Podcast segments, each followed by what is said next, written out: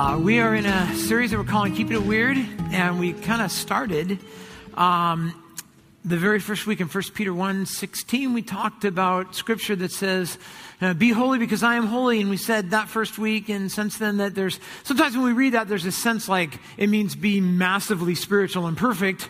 God says, I'm, you know, massively spiritual and perfect. And of course, God is uh, massively perfect, uh, but that's not exactly what it means when we're called to be holy. In fact, the, the word holy there is the word hagios in the Greek, and it, it uh, doesn't mean massively perfect and holy. It means something that's set apart from uh, to- typical stuff, from normal stuff, uh, separated from common conditions and common use, uh, something that's, that's different. And we're saying in this series, something that's weird.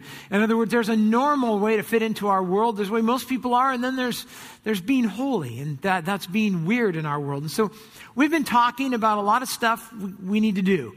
Uh, we talked about, you know, we kind of get out, we got to get off the broad path. Remember the first week? Get off the broad path and get on to the narrow path. And we talked about, you know, we need to be holy and what that is. And we said, uh, we need to have awesome reverence for God. That's like the beginning of so many things in life is to have reverence for God. We said we need God's word for wisdom and guidance and to know God better. And we talked about asking God for wisdom and we talked about finding wise friends and putting together a, you know, board of directors for your own life. And we talked about a lot of stuff stuff we talk about. We talk about we need meaningful spiritual relationships with other believers. Uh, you know, we need to be in grow groups. We need to be sharing the gospel. We need to be loving people on our oikos. And a lot of times, maybe it feels to you like you come to church on the weekend and we just keep filling up your plate, you know, and every week you're like walking away going, I don't know, I'm going to eat all this stuff. And so today I want to take some stuff off your plate. Maybe that's a little bit different. And to kind of paint a picture for you of where I want to go, uh, I want to tell you a story about, I guess it was probably about five years ago. Um, I was looking in our backyard and I thought it'd be really neat to have some fruit trees, you know, we live in the Northwest. And so I went down and I bought a couple of uh, apple trees and I bought a pear tree. And I, uh, with pear trees, you kind of need um, at least two uh, for, um, in order for you to get some fruit. But they have uh, trees. I got one called a four way pear. And a four way pear is an interesting tree. They just take a, a trunk and they graft four different kinds of pears into it. So we have four different kinds of Asian pears. And um, so it's, it's basically self pollinating. And so I have those in an apple tree. And so the first year, you know, you plant it and just trying to keep it alive and hoping it doesn't die. And the second year, um, fertilizing it, keeping it sprayed. And the third year, uh, it started, it got some, some blossoms and uh, started producing some fruit. So I was pretty excited. And that, that third year, we got four, count of four pears. And they were like, nice Asian pears. They were really good. And I kept thinking, all right, man, we're on a roll. And then last year went out this time of year and had lots of, you know, blooms on it and the bees were all around. And eventually I went out one day and we had some, some fruit forming. And so I started counting because I was excited. And I stopped counting at 200. All right. So it was this one little tree that's only a few years old. It was like about as tall as me and not much bigger than me. And, um, and it's got over 200 pears. And all, all I could think of was, that's awesome because if four pears is good, 200 pears is even better. And so, you know, I would water it and I would spray it for bugs and I would fertilize it. And as the, the season went on, the pears started getting a little bit bigger. And one day I was out on our back deck and I'm looking at the pear tree and I'm thinking, am I leaning or is the pear tree leaning, you know? And, and so I went out and looked and sure enough, the whole tree was starting to, to fall over. And I, I you know, I knew it was because it was too heavy. There was like too, too much fruit to hold it. So, uh, but of course I'm an extremely greedy person and more is always better. And so I thought, well, I'll just stake that tree up. And so I put one stake and that wasn't enough and two. And I ended up having four ropes and stakes to hold this tree up. And then I thought, that'll be good and I'll get all my pears and, and it'll be awesome. And then uh, about a week later, it was a windy day and I went outside and I was so sad because an entire branch had just snapped right off. And I was, in fact, it was so heavy with pears, I could hardly pick that thing up. But, you know, I just kept thinking, oh, it's so sad. I lost all those pears, but I probably got at least a 150 left. And, you know, by golly, we're going to get all those pears. And so I got some two by fours and I got some wood. And I like was, you know, pretty soon uh, my tree looked like, like somebody who's in traction in the hospital. You know, it's just like there's just stuff everywhere holding all these, these heavy, ridiculously heavy branches with all of this fruit. And then at one point, an entire section of the tree in protest, I think, just died. It just went dark one day, you know. And so I was getting really sad and kind of like cutting that that out. And by the end of the, by the end of the season, it was like the tree was half dead and half there and one branch was broken off. But I'd saved a, a lot. And what I ended up with is about 150 pears by the end of the season that were like that big, you know, because that poor tree could not support all of that fruit. Now, I tell you that because we live in a culture that's always telling us more is better, more is better, more is better. And what I want to tell you today is sometimes more is not better. In fact, sometimes more is a definite step in the wrong direction. Sometimes more will kill your pear tree, and it won't do a lot of good for you either. So we live in this culture that's always like if $1 is good, $10 is better. If 1,000 square feet in your home is good, 2,000 is better. If, if a five figure income is good, six is better. If a 42 inch TV is good, 55 is better. I actually still believe that lie. Um, if one vacation in a year is good, two is better. If a hundred Facebook friends is good, a thousand is better. And, and again, this, this whole thing, I think, kind of, part of it's kind of in our DNA, if you will, because you can go all the way back to the Garden of Eden. And there you have God, and He creates the universe, and He creates this beautiful world um, full of all of this great stuff for us to enjoy. He, he creates Adam, He creates Eve, he has them in the garden. He says, Man, all this stuff is yours. Enjoy it, be fruitful, multiply. You need all this stuff, right? But there's one tree, right? There's one tree in the garden, and I don't want you to eat from that tree. It's just one. There's more trees, there's more fruit, there's more fun than you could, you could have in a lifetime in this garden. So enjoy that. Just don't eat from this one tree. And of course, what happens, right? Satan comes along, and what does he tell him? More is better. If almost everything is good, then everything is better. God's holding out on you because the, the one thing that would really truly fulfill your life is that one thing you can't have because more is better. And we know it didn't make things better for them back then, and it still doesn't for us today. Our, our verse that we're kind of hanging the sermon on this weekend is this Ecclesiastes 4 6. And these are really some amazing words. If you'll just let them sink into your heart and soul, they have the potential to save you from so much trouble and stress in life. Solomon says this Better one handful with tranquility than two handfuls with toil and chasing after the wind. This is an amazing verse. Would you read this with me? Better one handful with tranquility than two handfuls with toil and chasing after the wind. Here's what he's saying uh, better is a one handful schedule with margin than two handfuls of so much stuff to do that you cannot possibly get it all done today. So you'll be stressed and anxious and worried and late for everything, right? Uh, better is a one handful mortgage with money left at the end of the month than a two handful mortgage that's causing stress and worry and creditors out the door. Better is a one handful paycheck than a two handful paycheck that requires so much of your life that it's robbing you of your relationships. Better is a, is a one handful, one handful of possessions than two handfuls full of stuff that you don't own, but stuff that owns you and just causes toil and stress and striving. Better is a, better is a one handful semester course of, of classes than two hands full that are full of stress and anxiety, and you can't get it all done, and you can't get decent grades, and you just wish that it was over. Better is, better is one handful of you. Now, now, I say that because I say it, and we know intuitively that it's true, but we just find it so hard, don't we? To live a one handful life. Now, Jesus had some words of encouragement for this. He said this in Luke 12 15 Watch out be on your guard against all kinds of greed because a, a man's life, a woman's life does not consist in the abundance of, uh, of his possessions.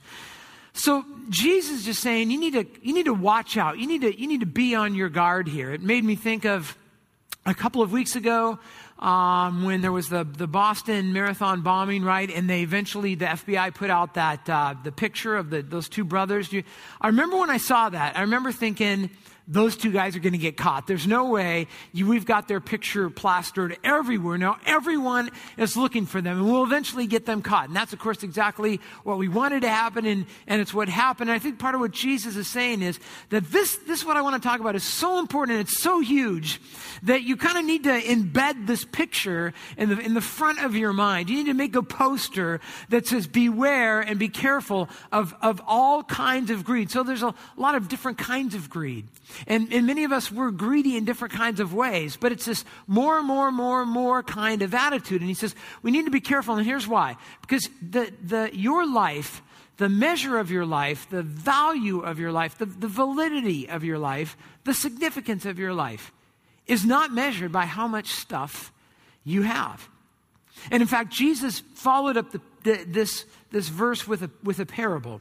He told a story about a very, very successful man he was so successful in business that um, he, you know, everything he had was just filled with, his house was filled with possessions, his attic was full of stuff, his basement, he built all these storage sheds in the backyard and they were all full of stuff. His vault was full of money, everything was just full. And then he has another really, really great year.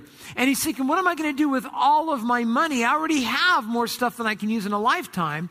And what he does is he says, I know what I'll do because it's all about me, me, me, and more, more, more. So he tears down all the storage sheds and he builds bigger ones. And then he puts all of his stuff in there. He never goes to God and says, God, what should I do with this stuff? Or who should I share this stuff with? It's just all about him, all about more. And Jesus says the, the irony is that that very night that man would die. And all of his stuff would no longer be his, it would go to other people. And then he follows it up this way and he says, and this is how it will be with, with anyone who stores up stuff for themselves, but it's not rich towards God. This is, this is the person he's talking about, the person who focuses on more, more, more, more stuff for me, more stuff for me. It's all about me, but they don't have what matters most. They don't have a personal, intimate, surrendered relationship with the Lord Jesus Christ.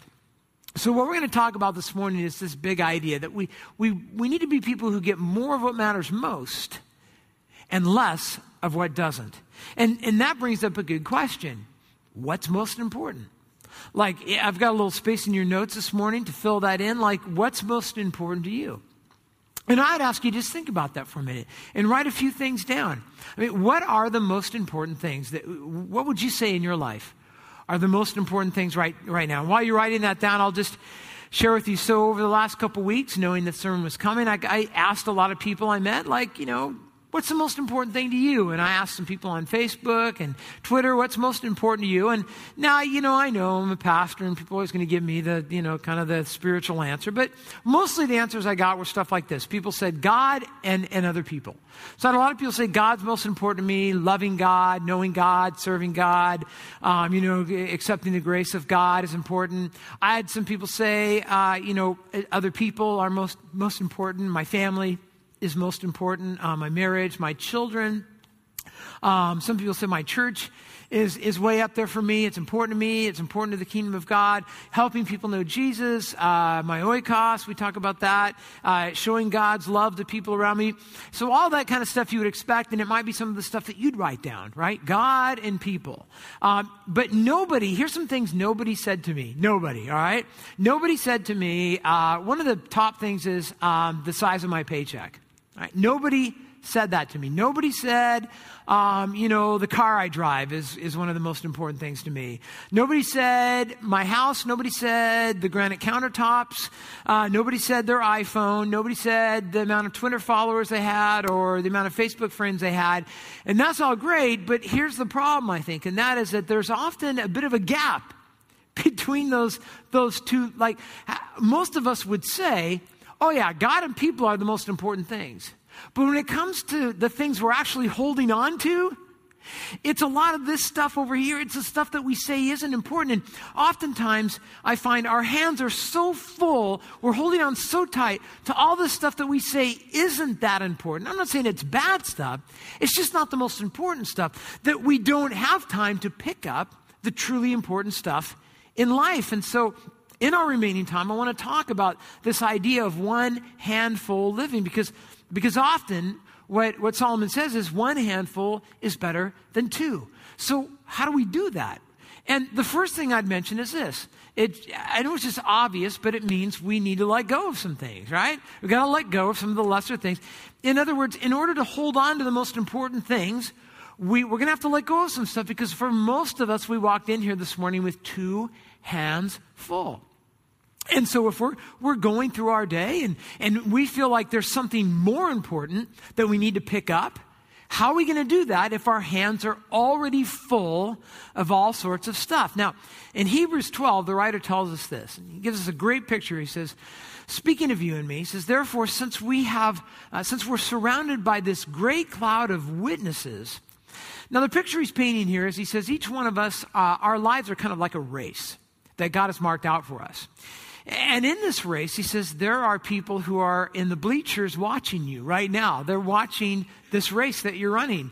Uh, he doesn't really say who they are, but we're guessing by the context, it probably includes angels who are watching your life. And it probably, it, it, may very well include loved ones who have gone on before you. And so, you know, they're up in the bleachers in heaven and they're eating a hot dog and drinking a Coke and they're watching, you know, the play by play today in your life. I don't know if that encourages you or intimidates you, but they're, they're watching you. And so he says this, let us throw off everything that hinders and the sin that so easily entangles us and let us run the, this race of life with perseverance this race that is marked out before us. And so what he says is God is the one who's marked out the path of your life, the path of your race, and, and every one of us are running a unique race. And it, it, it, God has placed all of us, he, we were born in a certain place, geographically, into a certain family, at a certain time in history, and that's kind of the starting line for you. And then God has given you a unique path that includes unique opportunities and giftings and education and talents and, and, and all that stuff that's, that's uniquely yours. It's a race that you will run. And what he says is this that, that your life has significance, that uh, while you're on this earth, you have a, a mission. And what he says is you're running this race, and so you need to throw off some stuff. Now, that, that word throw off in the Greek, it means, it can mean to lay aside, it can mean to cast down or just to, to throw something down.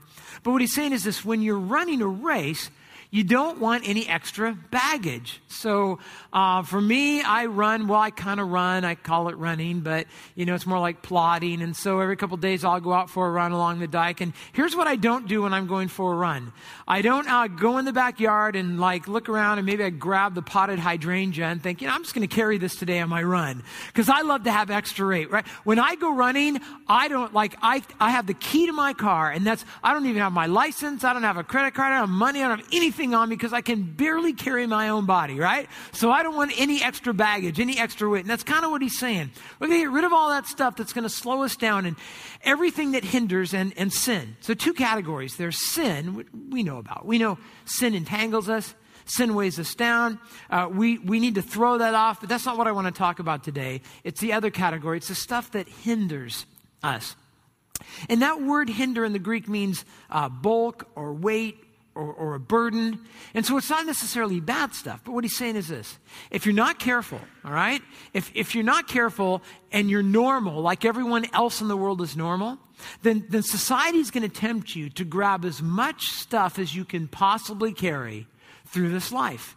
And, and the, the world's going to tempt you get the get the biggest get a two handful paycheck even if it costs you all the spare time in your life, make sure you get two hands full of a house and of a car and of a mortgage and a wardrobe and vacation and, and Facebook friends. And it's not, notice, it's not that these things are, are necessarily bad.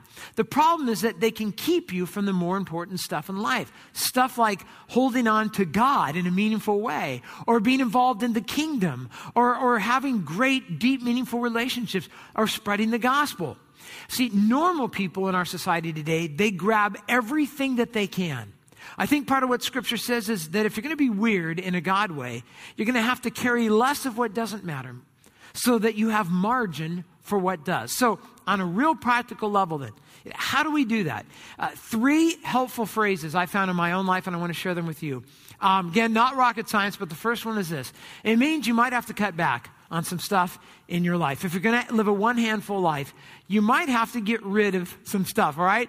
Again, if you walked in here this morning with two hands full, how are you going to get to one handful? Well, you're going to have to let go of something. because better often is one handful than two.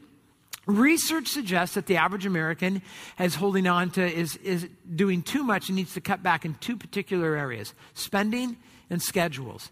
So, spending is, we kind of know that. We know that about our culture, and we know that we're kind of suckers for that sometimes. And I think part of what Solomon's saying is, that is, is better is one handful with money left over at the end of the month than two handfuls full of stuff with fights and worry and financial fears and creditors calling and you know we don't know how we're going to pay the bills a person said i don't know who it was you've probably heard it before uh, but they said we buy things we don't need with money we don't have to impress people we don't even like why are we so driven to do this stuff and the result is never good. I, we might get that little temporary high when we get those new clothes and we get that new car, when we get that new house. But you, if you live long enough, you know it never lasts long. It never totally satisfies you. And then you need more. You need another fix. It results in anxiety and stress because in the end, we never have enough to be able to pay for all of it. And then there's schedules. And this is, and this is kind of a big one for us as Americans. And I think in our society, most people do their best to find significance through activity. I mean, I think that for most of us, we're so insecure about who we are. We're, we feel so insecure that the way we, we fill the void of insecurity in our life is we, we do more and more and more. Because there's this lie that says if I'm doing a lot of stuff, then I must be important. If I'm involved in a lot of activities, and if a lot of people are asking me to do stuff, and if my calendar's just full, full, full, then I must be an important person, right?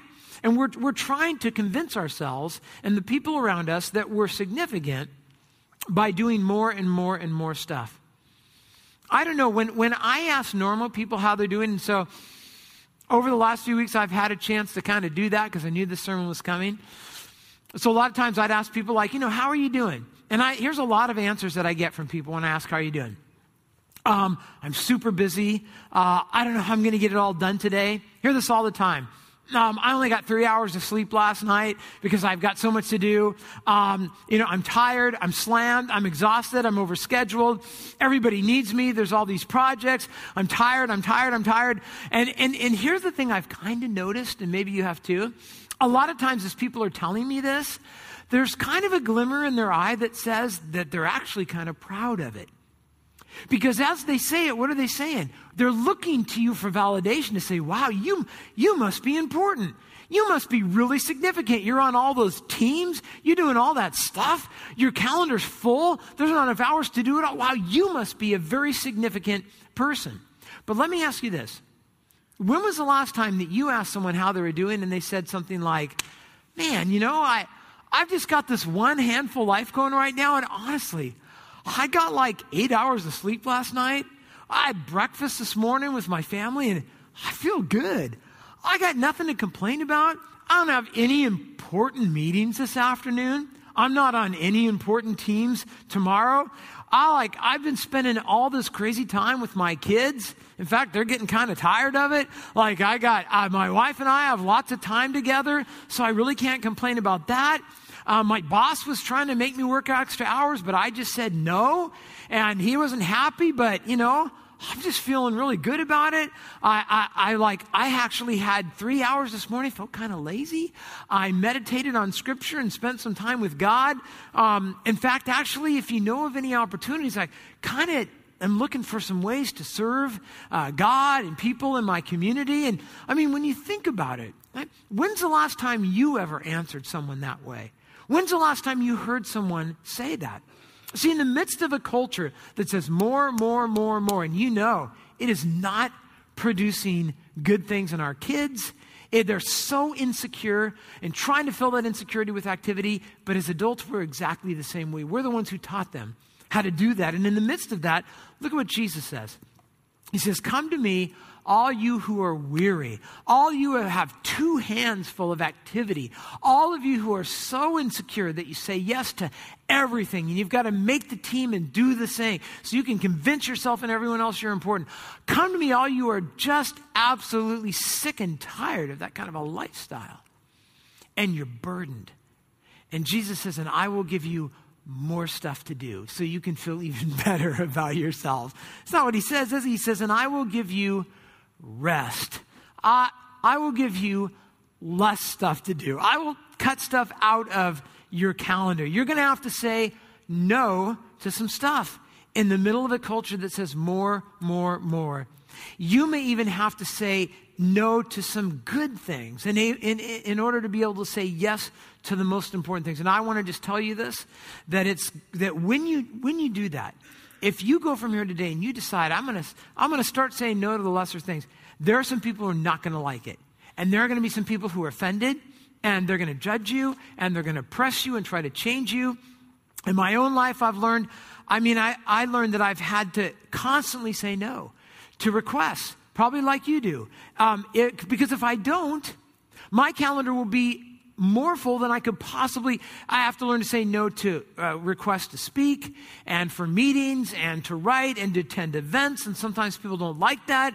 Um, I just recently, I had a couple of guys from the community, don't go to church here, but a couple of spiritual leaders in the community call me and say, Hey, we should get together in a few weeks and, you know, just kind of talk. And what do you got going on? So I looked at my calendar and I actually didn't have anything scheduled during that time, but I know how my week goes and it was fairly full. And so I said, Well, I'm going to have to say no. And they, so then they were like, Well, is it because you're doing something right then? We could shift it to some other time in the week. And so I kind of had to be like, Well, no, I just, I can't do it, right? And I'm not going to explain or anything I just, I can't do it. So I kind of forgot all about it. And then this last week, I think, um, my daughter called me after school one day and said, Can you pick me up from school? And so I'm like, Yeah, you know, I can pick you up. So as I was driving to pick her up, I thought, you know, I don't really have anything um, I have to do for the next few hours. And I'm a pastor. I only work on Sunday. So, you know, it's like I got a little extra time to kill. And so when I picked her up, I said, hey, you know, let's, let's go to Starbucks and have some coffee and talk. And so we went down to Starbucks. And as we walked in the door, guess who's sitting there at Starbucks, right?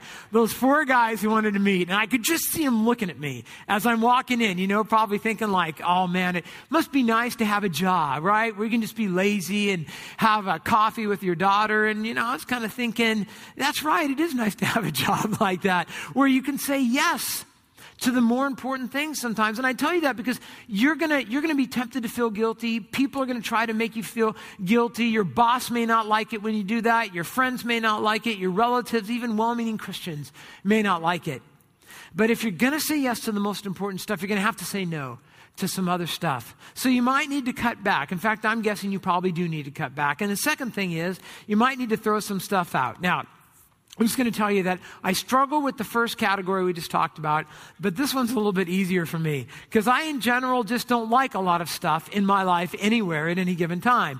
Um, in fact, when we moved from our old building at Gateway to the new building and we moved into our new offices, I was kind of packing up all my stuff to move. And I had, a, I, I'd accumulated a lot of books over the years, um, just between college and seminary and just being a pastor. And I had lots and lots and lots. I had bookshelves full of books. And and we were going to have to build all these bookshelves in my new office. And I remember as I was, as I was putting them in boxes, thinking to myself, you know, I haven't read most of these books in years and I'm not going to. Now, of course, I'm always like, but I might, and I might need this book. But I knew realistically, I'm never probably going to read this book again. And so as we moved, I finally decided, and I gave away 90% of my books. I just gave them away. And you know, the interesting thing is, and maybe you've noticed this, a lot of times when I give stuff away, I never even, I never miss it. Never missed it, you know?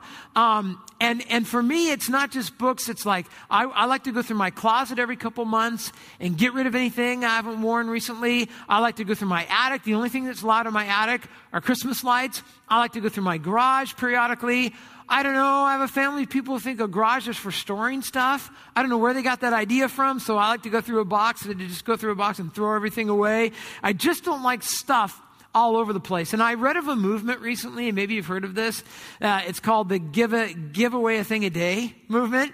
And so the, in, in this movement, you kind of sign up, and then your goal is you're going to give one thing away every day, right? Seven things a week 365 things in a year, which I thought was awesome because I did the math.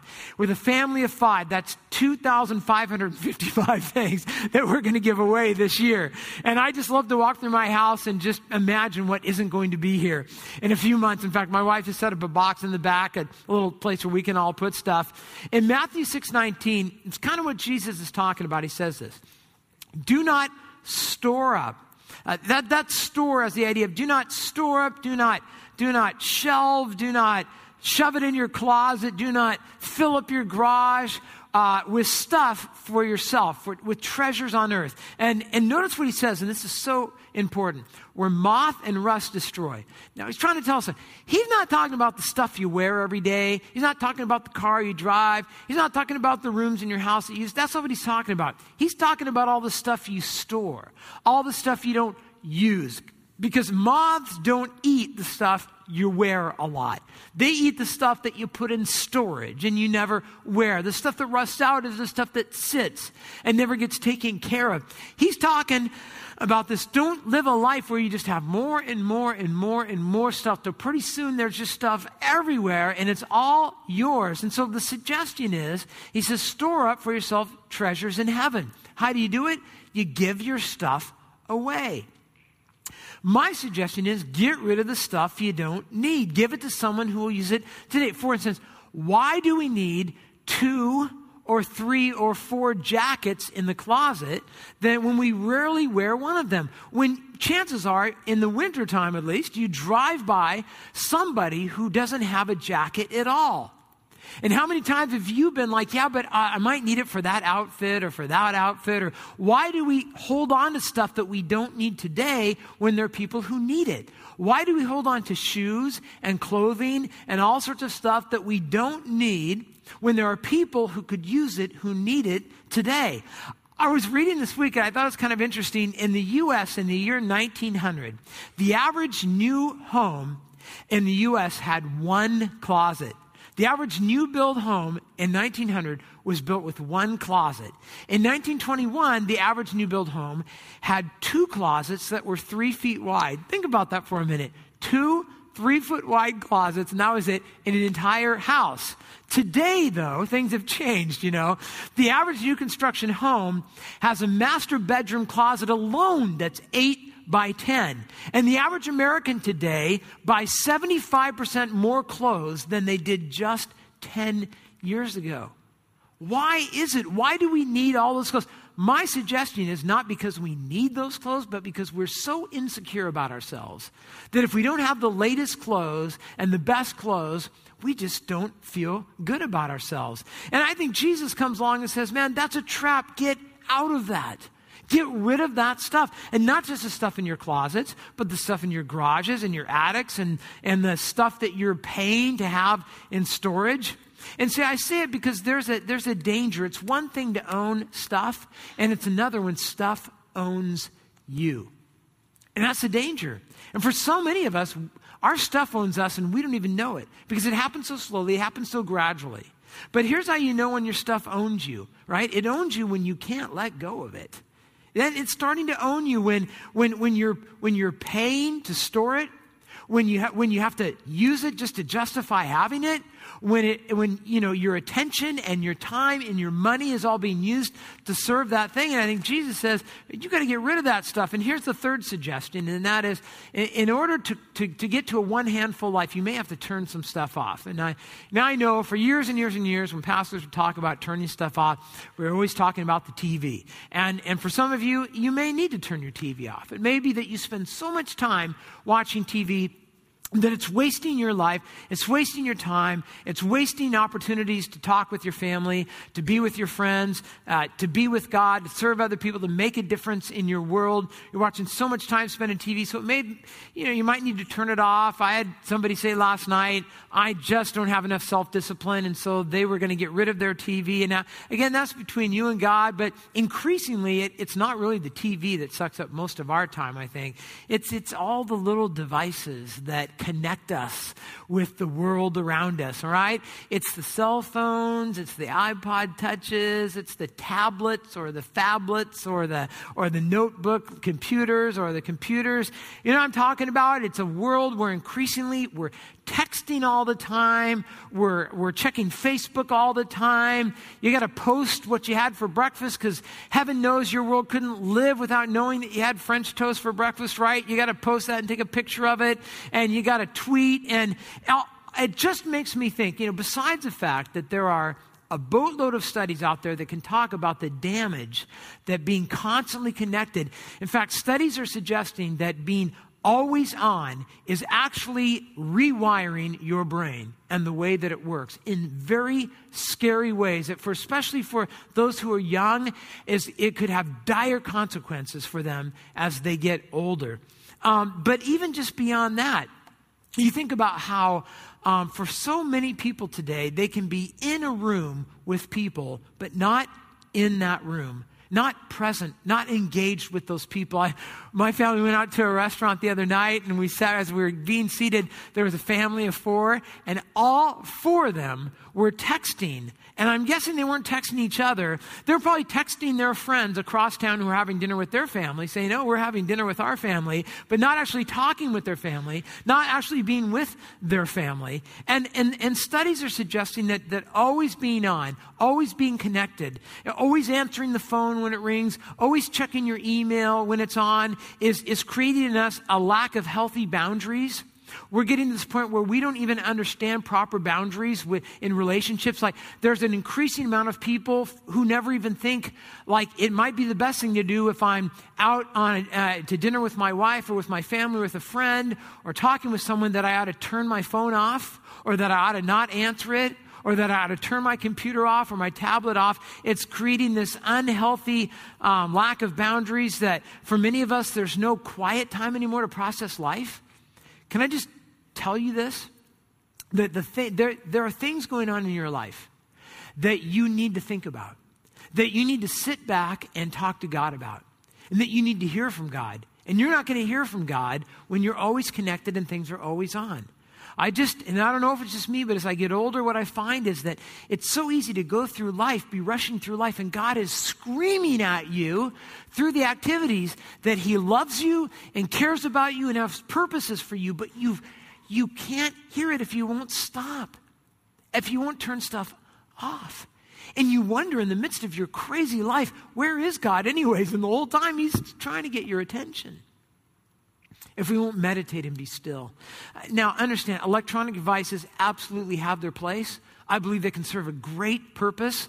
I think Facebook can be a great thing and Twitter and all that, but they have to be kept in their place. So I have just a couple of practical suggestions for you.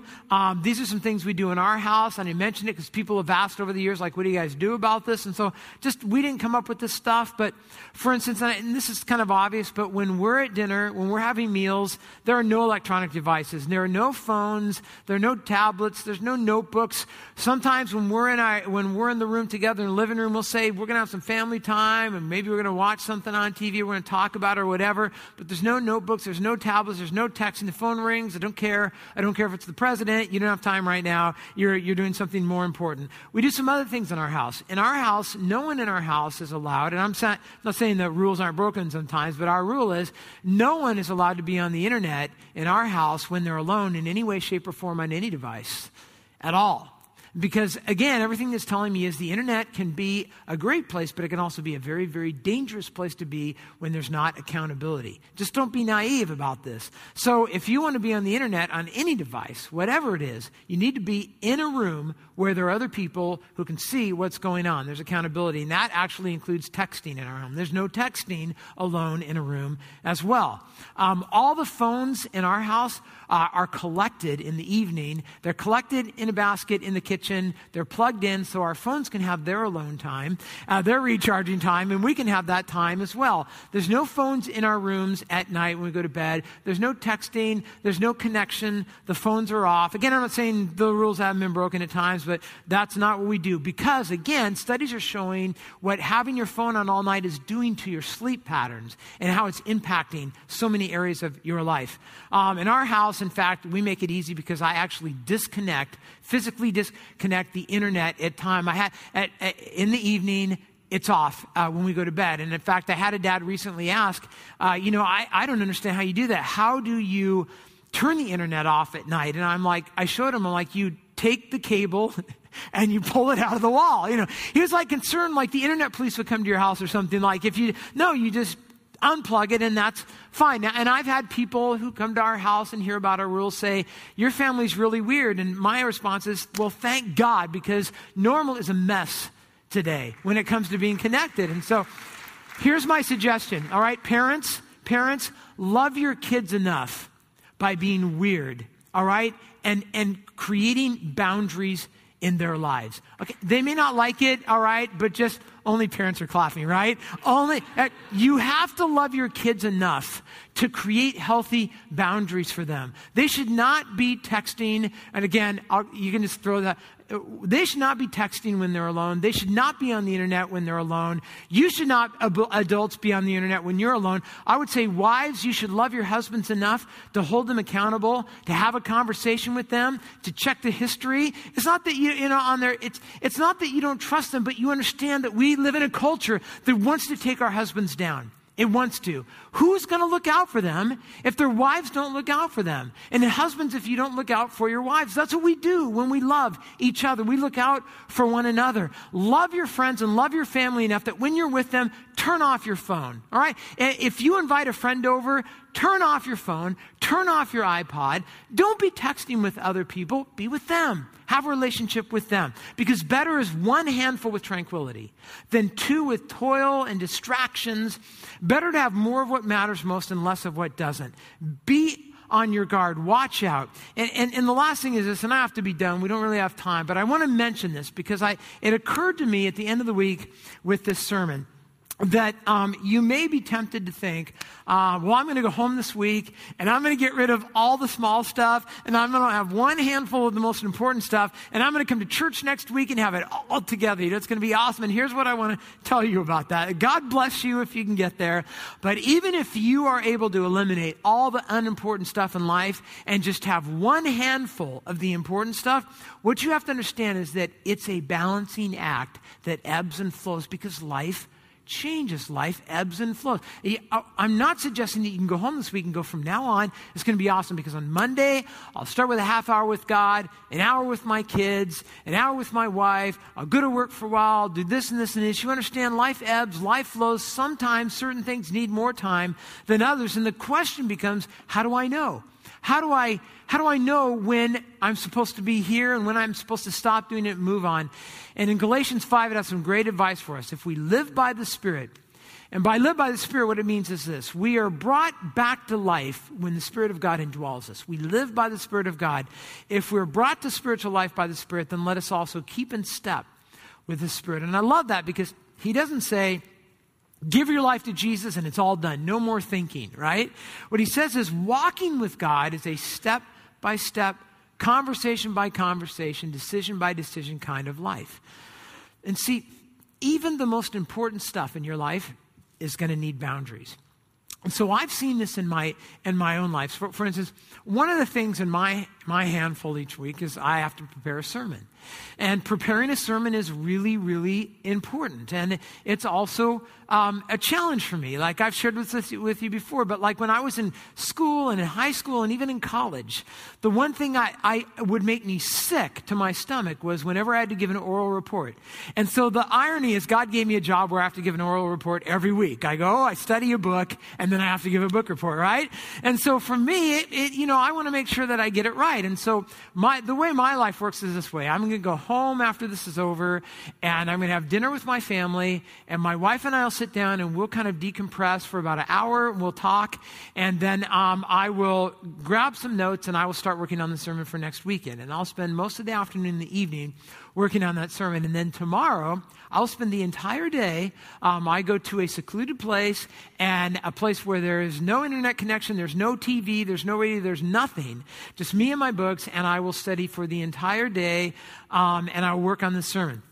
Then on Tuesday morning, when I come in, I have to start making choices. Because I'm going to walk in on Tuesday morning, and there's going to be people who need counseling, and people who need pastoral care, and staff who need some attention, and, and, and, and uh, meetings that need to be had. And if, if I'm not careful, and I, I learned because I can do this. I can walk in on Tuesday and go, I can't do any of this because I got to work on the sermon. And Wednesday I can do it, and Thursday I can do it, and Friday I do. I've, I've done it. I've done it where I can just be like, but the sermon, it's really important, and I got to get it done, and I'm the kind of person I can work on it all week.